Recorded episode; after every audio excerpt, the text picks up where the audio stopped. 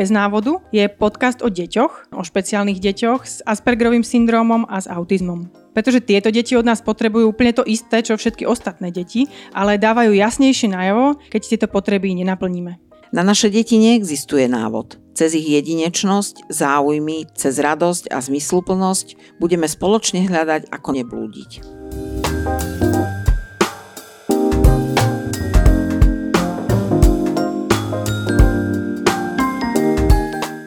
Ahojte, dnes budeme rozprávať o socializácii, takej obľúbenej téme, pri, vôbec pri deťoch, ale špeciálne pri našich deťoch, ktorým tá socializácia nevždy úplne akoby ide podľa predstav.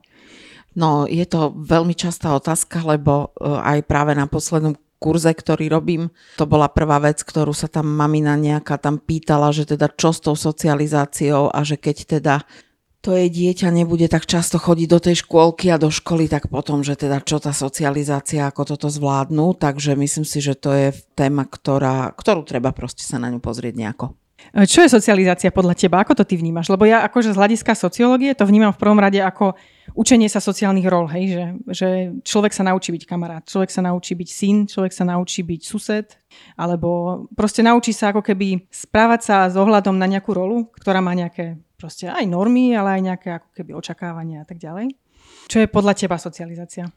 No myslím, že uh, tak sa to ako chápe hlavne, že prispôsobovať sa iným ľuďom, že to je nejaký taký proces, kde vlastne uh, naučíme sa teda, ako máme reagovať v rôznych situáciách, ale teda hodne sa tam uh, v pozadí a v tom podtóne objavuje to teda, že prispôsobiť sa ostatným, porozumieť, ako fungujú a teda oslovila ma aj taká, taká myšlienka, čo som teda zachytila teraz v jednej e, knihe, že e, od Scotta Peka, že vlastne má, to, má tá socializácia taký, taký v podstate formatívny charakter a vyžaduje od teba konformitu. Čiže naozaj ako keby, že každá skupina vlastne aj tak podvedome tlačí toho človeka, že aby sa čo najviac prispôsobil, aby, aby príliš nevytrčal. To je asi taká tá pointa. Čiže socializácia sa zvykne chápať ako učenie sa poslušnosti. Poslušnosti a prispôsobeniu sa a zapadnutiu vlastne medzi ostatných. Hej.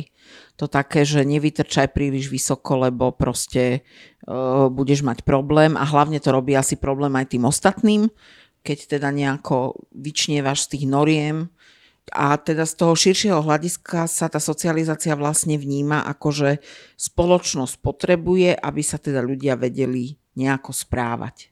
Ako keby tým opačným polom bolo, že teda budeš až asociálna, že, že teda ako keby budeš nebudeš mať tie správne hodnoty, budeš mať tie, tie proste nejaké... Áno, že nespoločenská. Hej? Nespoločenská, ale myslím aj asociálna v tom zmysle, ako keby až za, za tým zákonom, alebo Rozumiem. za tými pravidlami. Hm. Hej? A tam sa ako keby neráta s tým, že ty môžeš mať úplne iné vnútorné pravidlá, ktoré proste môžeš mať uchopené nejako úplne inak, než, než je ten štandardný hm. uh, model. Hm. A že ty proste nebudeš sa správať nesociálne, aj keď e, nie si úplne tou teda konformnou súčasťou alebo nie si úplne zaliata v tom, ako tá spoločnosť funguje. Jasné, čiže e, možno, že socializácii alebo sociálnemu poznaniu sa človek nemusí učiť vždy len jedným spôsobom, hej? Takým tým Áno, tak jedným vynúteným spôsobom, ale sú možno aj iné spôsoby a nie sú nesociálne nevyhnutne. No a ďalšia vec je, že my sme si zvykli niečo nazývať socializácia, hej? My nazývame socializáciou v tomto prípade to, že to dieťa dáme medzi 20 iných detí rovnakého veku do škôlky a povieme, že to je socializácia, ale to sa nedá odpreparovať, pretože samozrejme tá socializácia beží non-stop, to znamená aj keď sa stretávame proste s, ľuďmi na ulici na alebo s kamarátom na ihrisku. Teda naozaj to chodenie do škôlky a pobyt v kolektíve rovesníkov úplne rovnakého veku vôbec nie je jediná forma socializácie. To nám tam podľa mňa chýba. Inak ona ani není nejak akože biologicky prirodzená jediná, nie táto forma. Že to sme si vymysleli ako inštitúciálnu vec, ktorá proste vznikla vzhľadom na to, že spoločnosť nejako začala fungovať, ale není to ako keby biologická podmienka človeka, že musí zvládnuť 30 rovesníkov, aby bol vyspelý. To určite v žiadnom prípade. Ja si myslím, že úplne prirodzená je naozaj tá, tá rôznorodosť. Áno. Že proste, veď e, aj, aj teraz niekto dával taký, taký post, myslím niekde zo Španielska, že proste tie deti sú spolu na ulici a sú tam proste od trojročných po 18 ročných. Čiže taká tá veková diverzita je podľa mňa úplne prirodzená. Áno, ono v tom celom procese keď si spomínam na to, ako sme sa my hrávali vonku, hej, však e, no. ja som z dediny a proste to boli časy, kedy sme na ceste sa mohli hrať e, dve hodiny, kým išlo nejaké auto ale my sme vlastne boli teda z toho okolia, ktorí sme tam vyrastali, ale bolo tam viacero tých vekových skupín. Hej. Určite viacero tých vekových kategórií. Niekto tam teda mal priveseného toho mladšieho súrodenca, musel sa o neho trošku starať a, a, a v niečom nás teda ťahali tí starší, občas nás možno aj na niečo zle nahovorili a, a jednu, jednu kamarátku si pamätám, ako nás chodila strašiť, ona už bola taká, možno mala 16 alebo mm. koľko, hej, tak proste ona nás chodila strašiť, jej sme sa báli a utekali sme pred ňou, ale proste to boli všetko situácie, kedy prirodzene sa učíš naozaj vo veľmi vekovo zmiešanej skupine proste rôzne veci. Naše deti, aspergerské deti majú veľmi často problém s adaptáciou v škôlke. Čo sú tie podľa teba hlavné dôvody, prečo to tam nedávajú. Hej? Lebo e, ako za nás musím povedať, že Otis z prostredie škôlky, respektíve predškolskej triedy veľmi nezvládal. A z toho, čo som pochopila, z toho, čo hovoril, bolo jasné, že on ako keby cíti strašný tlak a chaos len z, tých uh, zmyslových podnetov, že proste ten vizuálny, zvukový, čuchový, hmatový, všetky tento, tento, tento zážitok bol tak silný, že on všetko ostatné ani nemal šancu vôbec vedieť, že tam je. Čo ešte býva ďalšie taký zásadný problém? No tam môžeme ešte hrať, e, alebo teda vnímať aj tú rovinu nejakej tej empatie, nejakej tej hyperempatie, že oni vlastne dokážu navnímať tú atmosféru a možno aj ten normatívny prístup, že teda ty máš tu na fungovať podľa nejakých noriem, ktoré sú tu síce možno nevypovedané, ale možno aj vypovedané, lebo teda učia ťa niečomu, že už máš vedieť farby, už máš vedieť. Hej, samozrejme to nie je zlé, len teda myslím, že to tam navnímavajú a jedna z takých vecí, ktorú som teda aj v tej svojej prednáške na konferencii o Aspergeroch ešte v 2016 roku e, tak povedala taký postreh je, že ono vlastne, keď si zoberieme, že to dieťa prechádza z úlohy alebo zo sociálneho prostredia, kde je vlastne s mamou, a teda prípadne s nejakou malou tou sociálnou skupinou a zrazu ho vystavíme vlastne vplyvu naozaj 20 detí rovnakého veku, dostane sa do úplne neprirodzenej situácie a podľa mňa toto je pre nich akože taká naozaj hranica, že už len to, že teda ten počet a, a tá skupina tých detí proste rovnakého veku, kde to vôbec nie je prirodzené. Oni sa tie deti každé inak správajú, že? Každé iné emócie vyvoláva, oni si aj zle robia navzájom a všeli, čo sa tam odohráva a človek to všetko chce sledovať a nemá na to a je to zahlcujúce, že? Určite. A jedna z vecí, na ktoré ma upozornila vlastne kamarátka je, že oni ako keby cítia ten strach, lebo podľa mňa, ako keď som to tak domyslela, tak vlastne tých 20 detí, ktoré tam sú, oni v podstate bojujú o pozornosť jednej dospelej osoby, čiže pani učiteľky, čo je podľa mňa, vieš, keď si zoberieš ten pomer, že jedna mama, jedno dieťa, alebo teda možno dve, tri, a teraz jedna dospelá osoba a 20 detí, Jasne, tak oni proste, to je boj o prežitie. Lebo, lebo tie deti pozornosť potrebujú. Hej? Pre dieťa je pozornosť úplne základná základný bod na prežitie, pretože ak nebude mať pozornosť, zahynie. Hej? Mm-hmm. Ľudské mláďa proste potrebuje tú absolútnu pozornosť, lebo musíme sa starať o to, aby jedlo pilo. Mm-hmm. To nie je ako koník, ktorý sa postaví a ide. Tá pozornosť je tak kľúčová pre tie deti, že oni vlastne v tejto konštelácii sa naozaj ocitnú v boji o život. Ja inak často počúvam v tejto súvislosti, že ale veď to je pointa, že on sa má naučiť, že pozornosť nedostane. Poznáš to, tuto, tento typ reakcie? Aha, no tak... Uh... Dobre, on sa to učí, ale, ale má o to bojovať s 20 rovesníkmi, akože nejaká aréna mi to prípada byť, hej, hej že proste... stačí súrodenec, že? O, úplne, áno, áno. A v podstate snaží, stačí úplne aj to prirodzené, že ty predsa naozaj ako tá mama máš tiež svoje potreby a vlastne určite mu nevenuješ 100% času Jasné. tej pozornosti, hej. hej.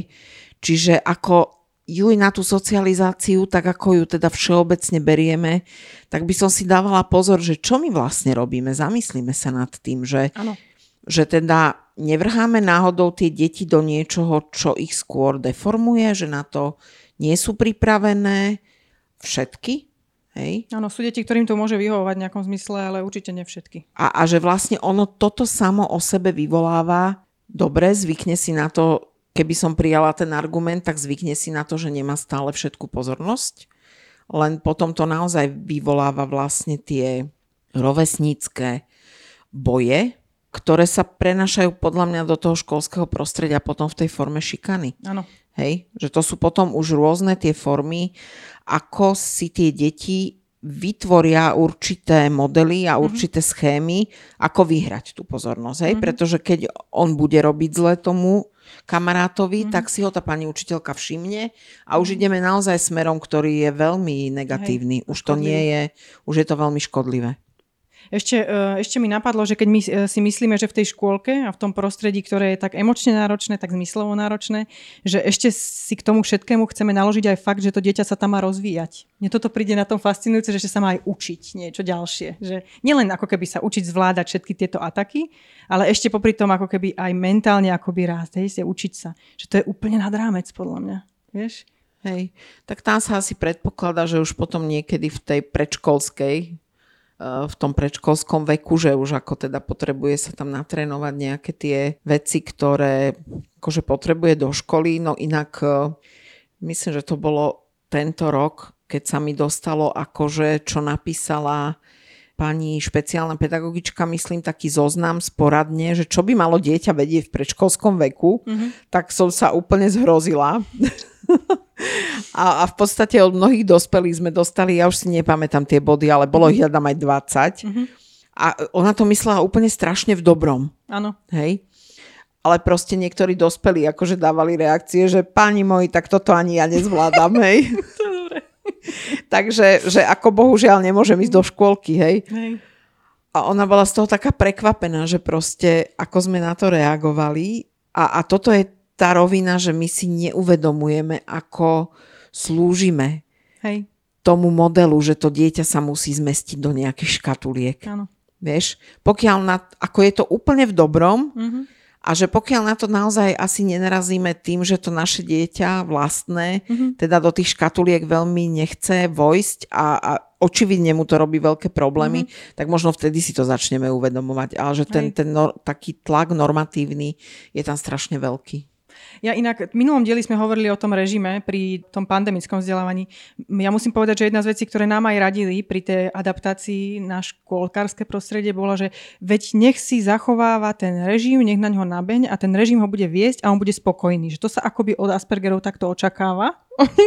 a prišlo mi to super zábavné, ako poviem tak spätne, keď to hodnotím, vtedy som, sa, vtedy som mala taký pocit, že sme ešte pokazenejší, lebo ani toto nám nesedí. Mm-hmm. Ale teraz už sa na tom trochu aj smejem, lebo lebo keď nad tým tak rozmýšľam, tak nejaký ako keby umelý režim 45 minút, v ktorých sa má niečomu venovať a potom má jesť, ho akože v čom má v dobrom usmerniť? Že čo, čomu to má vlastne pomôcť? Pomáha to niekomu?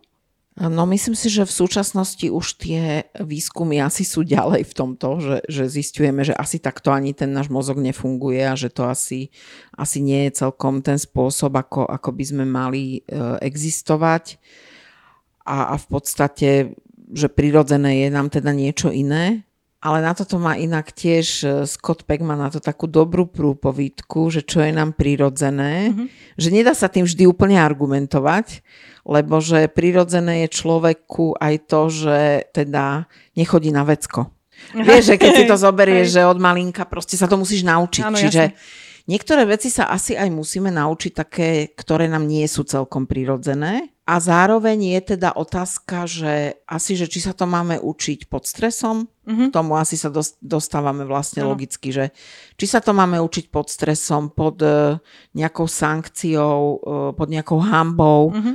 Jedna, z, jedna mamina minule sme sa stretli v tejto, v tejto ťažkej dobe v nejakej kaviarni, keď sa ešte dalo a to bolo úplne, že to dieťa malo také zážitky, že v škôlke asi po troch dňoch ho pani učiteľka postavila pred triedu a povedala, že on neposlúcha a že on sa s nimi pekne nehrá a že nemajú sa s ním tie ostatné deti hrať. A ja, Au. že fú, že toto je tá socializácia, vieš. Mm-hmm. A proste, samozrejme, že on má potom hrozné zážitky. Potom sa mu stalo proste v škole základnej, tiež nejak prvý, druhý ročník asi. Pani psychologička ho vytiahla z triedy, lebo že čo sa stalo, lebo že vykríkol na hodine niečo, nejakú odpovedej. Mm-hmm. A proste to je tak, to sú tak tuhé veci. Mm-hmm. A to dieťa proste toto nie je socializácia, hej, toto nie je mhm. vôbec správne a my sa tvárime, že je to v poriadku. Hej, no, no ja keď nad tým rozmýšľam, že podľa mňa je o mnoho lepšie ísť na takéto pochopenie a zmysluplnosť tých vecí, aj takýchto režimových, lebo Otis dobre chápe, keď má niečo zmysel. Vieš, že keď má zmysel niečo robiť dve hodiny, lebo proste je na to nejaký argument, tak on sa naučí robiť to tie dve hodiny, lebo proste to pochopí. Ale ako náhle niekto povie, že lebo to tak je, tak on tam nemá čo pochopiť. Čo akože má sa naučiť posluchnúť. Hej, to sme zase na začiatku že či sa máme učiť poslúchať, alebo že či sa máme naučiť rozumieť a fungovať proste zdravo v prostredí. Áno, a tam možno sa nám niekde preklápa taký ten pocit, že my vieme, ako majú deti fungovať. Vieš, taký ano. mechanický proste ano. prístup, že veď ako jasné v troch rokoch do škôlky, alebo možno ešte skôr, že my vieme, ako majú fungovať. Aj ten pohľad, že teda to dieťa nemá vlastnú vôľu a mm-hmm. nemáme na to brať ohľad, hej? Ano. Čo je asi tých 100 rokov dozadu možno v, v, tom, v tom ponímaní a myslení. Nám sa tu vytvorili podmienky preto, momentálne a, a, a podľa mňa je to super, aby sme prihliadali na to, ako toto dieťa vníma, ano. aby sme naozaj sledovali tie jeho potreby a ono to vôbec nie je nutné robiť pod tým nátlakom. Hej. Vieš? Lebo tam znovu sa dostávame k tomu modelu, že ak budú v jednej skupine deti rôzneho veku, mm-hmm. tak ten 14-ročný si zoberie toho trojročného, mm-hmm. keď bude plakať, mm-hmm. alebo proste ho odprevadí za mamou, alebo hej. Ano. Čiže je tam množstvo tých variácií, ktoré ano. nám naozaj potom zabezpečia to, že že tie deti sa budú vyvíjať prirodzene, tak ano. ako hovoríš, a budú sa prirodzene bez stresu aj učiť, Hej. Aj odpozerávať, ako tá interakcia sociálna mm-hmm. funguje, ale teda určite to nie sú modely, čo som teda povedala treba s tou pani učiteľkou v škôlke. Hej. Alebo s tou pani psychologičkou, že to určite nie sú modely, ktoré sú teda hodné nasledovania, hej? Áno. A bohužiaľ, e, podľa mňa tie deti mnohé ich zrkadlia. No jasne. Nej, mm. Možno nie tie Aspergery, ale, ale aj oni sa niečo z toho môžu naučiť. Mm-hmm. A, a hlavne tie deti, ktoré sú také priebojnejšie, tak mm-hmm. Sa podľa mňa pochopia, mm-hmm. že keď máš moc, tak áno. proste môžeš a, a, a na tom je to potom celé. Keď vyhráš voľby, môžeš všetko, myslíš? Áno, až tam sme sa dostali, hej, sa dá, dá sa to dostať. až tam. Hej. A ešte jedna z vecí, lebo musíme brať do úvahy asi aj to, že o, možno nie každý má tú vieš, schopnosť to všetko navnímať, ano. ako toto dieťa má, alebo má proste náročnú situáciu, mm-hmm. že má 4 deti a tak ďalej. Ale tam podľa mňa naozaj veľmi by pomohlo, keby sme dokázali proste robiť to, že, že aj v tej škôlke jednoducho dáme dlhý čas na tú adaptáciu, aby to mohla byť škôlka, kde je s mamou ano. to dieťa, lebo tam automaticky opadne ten stres, opadne tam ten strach, mm-hmm. s ktorým tie deti tam v podstate mm-hmm. vstupujú, mm-hmm. ktorými prechádzajú ten prach tej škôlky a proste prirodzene toto naštartovať a rozvinúť tak, aby sme ten strach úplne zminimalizovali mm-hmm. a potom ani tie deti, ktoré možno fakt nemajú bežne takúto šancu, že Hej. sa teda prihliada, komunikuje sa s nimi a tak, môžu zažívať úplne niečo iné, hej? lebo ano. to je na tom zážitkovom, ano. na tej zážitkovej úrovni, že a nemusia zažívať teda takýto typ toho stresu, že uvidím odkiaľ čo priletí a proste podľa toho sa musím zariadiť. A čím to je, že tie učiteľky v tých triedách nechcú tých rodičov? Lebo teda my sme mali tiež tento zážitok a hoci to bola trieda určená pre nadané deti a Aspergerov, tak nás nepustili cez prach, hej, rodičov. Hmm. Čo teda podľa mňa bol úplný klienc do rakvičky tým pádom. A pritom ja som tomu úplne nerozumela, lebo ja si myslím, že kebyže tam s ním som, tak on by vlastne mal sa na koho obrátiť, keď má problém. Čiže by som odbremenila aj tú učiteľku, nie? A zároveň by ako keby som mu pomohla spoznávať bezpečnejšie ten svet tam, lebo bol pre neho naozaj veľmi náročný. Že, že prečo tie učiteľky nás tam nechcú? Lebo ten systém tak nie je nastavený. Asi, asi by bola toto taká jednoduchá odpoveď, hej, mm-hmm. že proste niekde v tej našej kultúre existuje proste takýto mýtus, že to dieťa sa má osamostatniť Mhm. v tej nejakej, v nejakom tom vekovom bode. Mhm.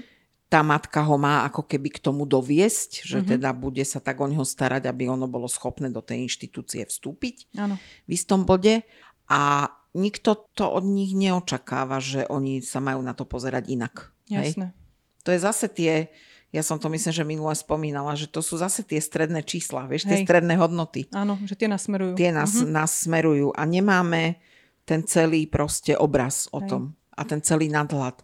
A my sme toto tiež zažili. Ja som mala taký sen, že, že teda svoje dieťa presne takto zadaptujem na škôlku, že tam proste s ním budem, kým mi nepovie, že môžem Áno. odísť preč. Ten sen som mala z procesového výcviku, lebo teda tam sme mali lektorov zo Švajčiarska, ktorí to takto mali. Hej, nám, nám teda rozprával Ivan Verný, že oni to tak majú a že teda jeho žena bola so svojimi deťmi dovtedy v škôlke, kým proste oni nepovedali, že už je to OK a môže proste ísť. No, takže túto predstavu som mala a e, išli sme nastúpiť do Waldorfskej škôlky, kde mi povedali, že jasné, že to nie je problém, že kľudne. No ale vlastne bol to problém, lebo, lebo to proste nedopadlo to vôbec dobre. Aj teda ten zážitok prvotný e, sme tam mali veľmi zlý, lebo nastupoval tam ešte jeden chlapček, kamarát a ten proste to tam absolútne išiel rozbiť, ako mm. mama odišla. Čiže nebolo to tam bežným štandardom, Mhm. že by tie maminy tam proste s tými deťmi boli. Oni mi to tak skôr akože teda slúbili, že môžem ja a bola som vlastne jediná. Jasné. Asi to my tak aj nejako máme, že sme tak zvyknuté na to, že to ani nežiadame častokrát od tých, No, od tých že inštitúcií, že sa prispôsobíme. Hej. A to je taký ten nejaký podmienovací reflex, že nás Mhm. Hej. to takto naučili, hej? Hej. Že tá inštitúcia má právo niečo s Sme tebou socializované robiť. Áno. k poslušnosti. To som chcela ešte v tejto súvislosti, e, možno, možno bude užitočné pre niekoho. My sme získali kamarátov vlastne v tej predškole, e, rodičov, ktorí spolu s nami sedávali na chodbe a snažili sa, aby ich dieťa vošlo do triedy, kam nechcelo vojsť. A boli sme dve také rodiny. Doteraz sa s nimi kamarátime, ako fakt som strašne rada za nich. Uh, no ale vlastne my sme aj oni prežívali takú zaujímavú vec, že ak sa aj podarilo, že naše deti vošli, tak my sme si potom domov odniesli úplne, že také, ono to vyzeralo, že v pohode, v pohode, veď on si aj kreslil s ostatnými a tak, super.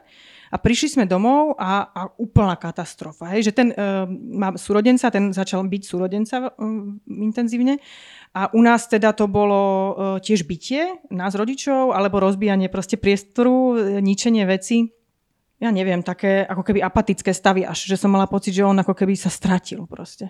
A, a síce super zvládol tú triedu, boli sme na ňo všetci strašne hrdí a pani učiteľka bola rada, ale to, čo si priniesol domov po tom pobede, to bolo, že peklo.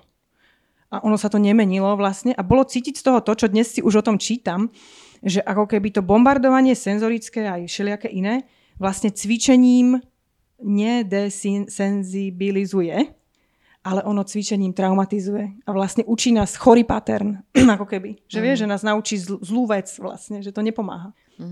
Mám taký pocit, že sa to týka často týchto našich detí. Určite áno, ako poviem asi možno znovu to isté, že týka sa to asi všetkých detí. Áno. Len otázka je, kam si tú traumu teda uložia. Práve som tiež zachytila teraz na Facebooku taký, je to, je to z nejakej ne- neurodiverznej stránky ne- o neurodiverzite. Tam bolo presne, že vystavovanie e, silným podnetom nie je terapia, je to traumatizácia. No presne. A ja si myslím, že toto si musíme uvedomiť, že áno. Je, je to určite niečo, čomu, čo si myslím aj ja, s čím teda bohužiaľ musím súhlasiť. A druhá vec, ktorá mi tak napadá, keď o tom hovoríš, tak je to, že ako tie naše deti nasávajú tie vlastne pocity tých ostatných. Hej? Mhm. Že možno a aj z toho procesového hľadiska sa to dá tak chápať, že primárny proces je prispôsobiť sa, ísť podľa toho, čo odo mňa chcú, kresliť a tak ďalej. A všetky tie deti to tak majú, tá celá skupina to tak má. Ale sekundárny proces je sa tomu brániť, rozbiť tú klietku. Áno. Hej? A tie naše deti vychytávajú tie sekundárne veci a oni proste to potom musia zo seba dostať takto von doma, Mhm. lebo to nedajú. Hej? Mhm. Ne, neudržia to niekde v sebe ako keby. Je to tak intenzívne Áno. pre nich, Áno. že, že proste oni to musia nejako kanalizovať. Hej. Musia nejaký kanál, nejaký hlas, mm-hmm. nejaký prostriedok tomu dať, aby to vyjadrili. Hej. Inak potom mi aj napáda, že ako často sa hovorí o našich deťoch, že sú ako keby bez emócií. Nie taký častý stereotyp. A mám taký pocit, že, alebo že ich nevnímajú, nebodaj. A mám taký pocit, že to, na tomto strašne vidno, ako veľmi oni sú emoční. Že veľmi, naozaj, že veľmi cítia každú jednu z tých emócií, ktorá sa odohrá v tej triede a je ich tam 30. a takisto veľmi emoční sú v sebe potom pri spracovávaní tých vecí. My sme si to potom doma vždy rozkladali, na drobné pomenúvali pomocou také detskej knižky. To on vždy otec hovoril, že on má v sebe taký chumáč tých všetkých tých emócií z toho. Obrovskú gulu plnú všetkých tých farieb, tých emócií. Áno.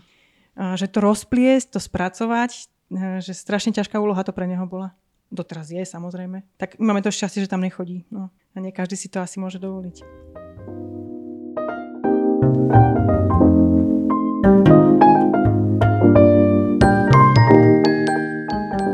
E, možno ešte taká vec, e, áno, nie každý si môže dovoliť mať dieťa doma. E, možno čo robiť, keď si to síce nemôžem dovoliť, ale chcem nejako adaptovať to školkárske prostredie pre svoje dieťa. Proste chcem, aby sa cítilo aspoň trochu dobre, že čo sa dá robiť? To je dobrá otázka. Ja ako neviem ísť cez tú hranicu toho dieťaťa, že keď vidím, mm. že proste to nedáva, tak proste si potom poviem v tom bode, že tá škôlka nie je pre ňo.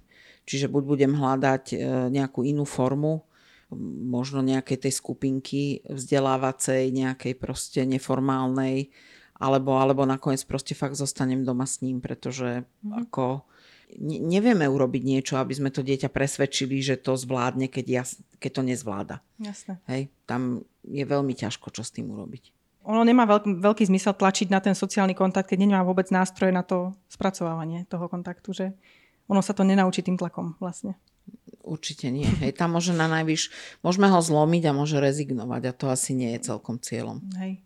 No, veľmi často vydávam ináč v knižkách o, o deťoch aspergerských, že taký smutný obrazok toho smutného dieťaťa, ktoré ako keby sa nevie začleniť a preto je tak bokom.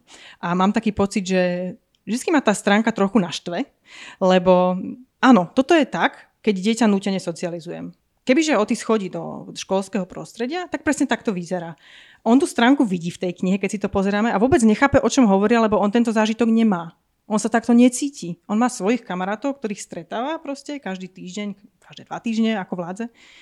Proste funguje v nejakom kontexte sociálnom, ktorý je pre neho zvládnutelný a necítil sa nikdy takto. Vieš? Že ono to není podľa mňa to není prejav tej diagnózy, to je prejav toho prostredia, do ktorého ich vtláčame. Áno, je možno, že by sme teda diagnózy nemali, keby sme vedeli vychádzať v ústrety tým potrebám tých detí. Tam na, v podstate naozaj narazíme veľakrát práve na tú hranicu toho normatívneho tlaku tej spoločnosti a od toho sa tie deti odrazia a potom teda musíme hľadať nejaký popis toho a nejako to pomenovať, aby, aby mohli. Ale my vlastne nežijeme prirodzene, si myslím že naozaj to, čo sme vytvorili a vybudovali, asi nie je celkom prirodzené, takže ono sa to na tých deťoch vlastne prejaví. My máme teraz taký strach, že keď budeme musieť po troch rokoch potvrdiť znova diagnózu, že nám povedia, že je príliš málo smutný, vieš, alebo že, vieš, že príliš, príliš dobre sa mu darí a vlastne keď chceš povedať, že si autista, tak musíš trpieť. Vlastne, že to je podmienka tej diagnózy, čo je ináč fascinujúce. Áno. No nemáš tam veľmi ten referenčný rámec vlastne, hej, nemáš tam, nemáš tam voči čomu to porovnať, lebo ak teda nechodí do, do tých štandardných inštitúcií, tak vlastne nevieš ukázať, že on naozaj tam nepatrí. Hej. Alebo teda, že, že funguje nejako inak. Ale na druhej strane zase si myslím, že ľudia, ktorí už s týmto robia odborne, tak a už, už asi teda ste u tých správnych ľudí, tak už vedia posúdiť, že toto je to autistické zmýšľanie, alebo ano. toto je tá autistická forma vysporiadavania sa s vecami A, a že proste môžu to odčítať, aj keď to nie je na pozadí tej bežnej socializácie v inštitúciách.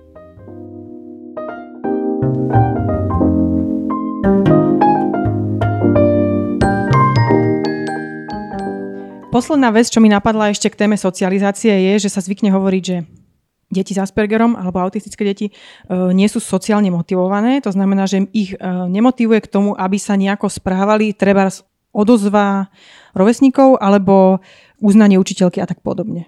E, čo si o tomto myslíš? No ak to zoberieme z toho hľadiska, čo si vlastne povedala ten príklad, že niekto povie, že teda to by si mal urobiť, lebo potom sa tomu budú druhý tešiť, mm-hmm. Tak takáto formulácia je v podstate manipulatívna. Mm-hmm. Hej? Lebo vôbec nie je zaručené, že si to tí rovesníci vôbec všimnú, alebo že si to aj všimne tá pani učiteľka. Hej? Čiže toto je práve ten typ tej sociálnej manipulácie, na ktorú podľa mňa ten Asperger nám neskočí. Mm-hmm. Lebo nie je ani logická. On vie, že ľudia reagujú ano, v rôznych situáciách rôzne, hej. Niekedy na tú istú vec sa potešia ano. a niekedy ju úplne odignorujú a niekedy sa dokonca nahnevajú. Ano. Takže je otázka, že o čom vlastne hovoríme. Mm-hmm. Hej, o akých typoch reakcií, lebo mm-hmm. ja zase mám tiež aj tú skúsenosť a podľa mňa aj ty, že keď mám dobrý vzťah eh, s tým Aspergerom, keď tam ten vzťah naozaj je a ja autenticky proste nejako reagujem, tak on reaguje práve že veľmi citlivo častokrát na, na to, čo ano. robím, na to, ako sa pozerám, proste snaží sa odčítavať tie veci, takže mm. otázka je, je tam skutočný vzťah mm-hmm. a je tam uh, dostatočná autentickosť, mm-hmm. hej, alebo poviem iba, že budem sa hnevať a vlastne mi je to jedno a jednoducho to dieťa to vycíti. Áno. Rozumiem, no napríklad Otis mi často hovorí, že on vie, že by toto nemal povedať, lebo ma tým môže nahnevať, alebo vie, že chce urobiť toto, aby som bola ja spokojná, že on má ten rozmer v sebe, len potrebuje, on ho vlastne aplikuje len na človeka, ktorému verí, alebo jak to povedať? A možno aj v situácii, kde sa mu to práve aj podarí, lebo ano. tak zase zoberme si teda, že ak sú to deti, tak koľko zodpovednosti za tú komunikáciu môžeme na nich klásť? Áno, rozumiem. Hej? Hej. Že je to ako s empatiou, že povieme, že Aspergery nie sú empatickí a pritom my sa k ním častokrát správame teda... Ukážkovo neempaticky. Ukážkovo neempaticky, presne. Čiže otázka je, koľko tej empatie máme my ano. a koľko vieme v každej situácii predviesť. Že teda tá autentickosť tej reakcie a to, či... Lebo my sa stiažujeme tiež aj na to, že Aspergery nečítajú dobre našu komunikáciu, mm-hmm. ale otázka je, či vieme my čítať ich signály. Mm-hmm. Hej, to, mm-hmm. že, že a potom, ako možno... oni reagujú, si môžeme interpretovať, že to je niečo chybové, ale nemusí byť. Áno, mm-hmm. že on nám už možno dal najavo, že ho to mrzí ano. a my sme ten signál nezachytili. Áno, rozumiem. A potom hej. ideme cez tú čiaru a mm-hmm. potom už vyvoláme nejakú úplne inú reakciu, hej, mm-hmm. že nás bude ignorovať napríklad. Hej, chápem. Hm, to je mm. dobrý point. Ja som inak aj so známkovaním e, tento, som to riešila tak v hlave. Ja som nebola motivovaná známkami, ja som nevedela v sebe zapnúť vôbec uh, nejaký rozmer, ktorý by mi povedal, že kvôli známke mám niečo urobiť. A Otis ani známky nerieši vôbec.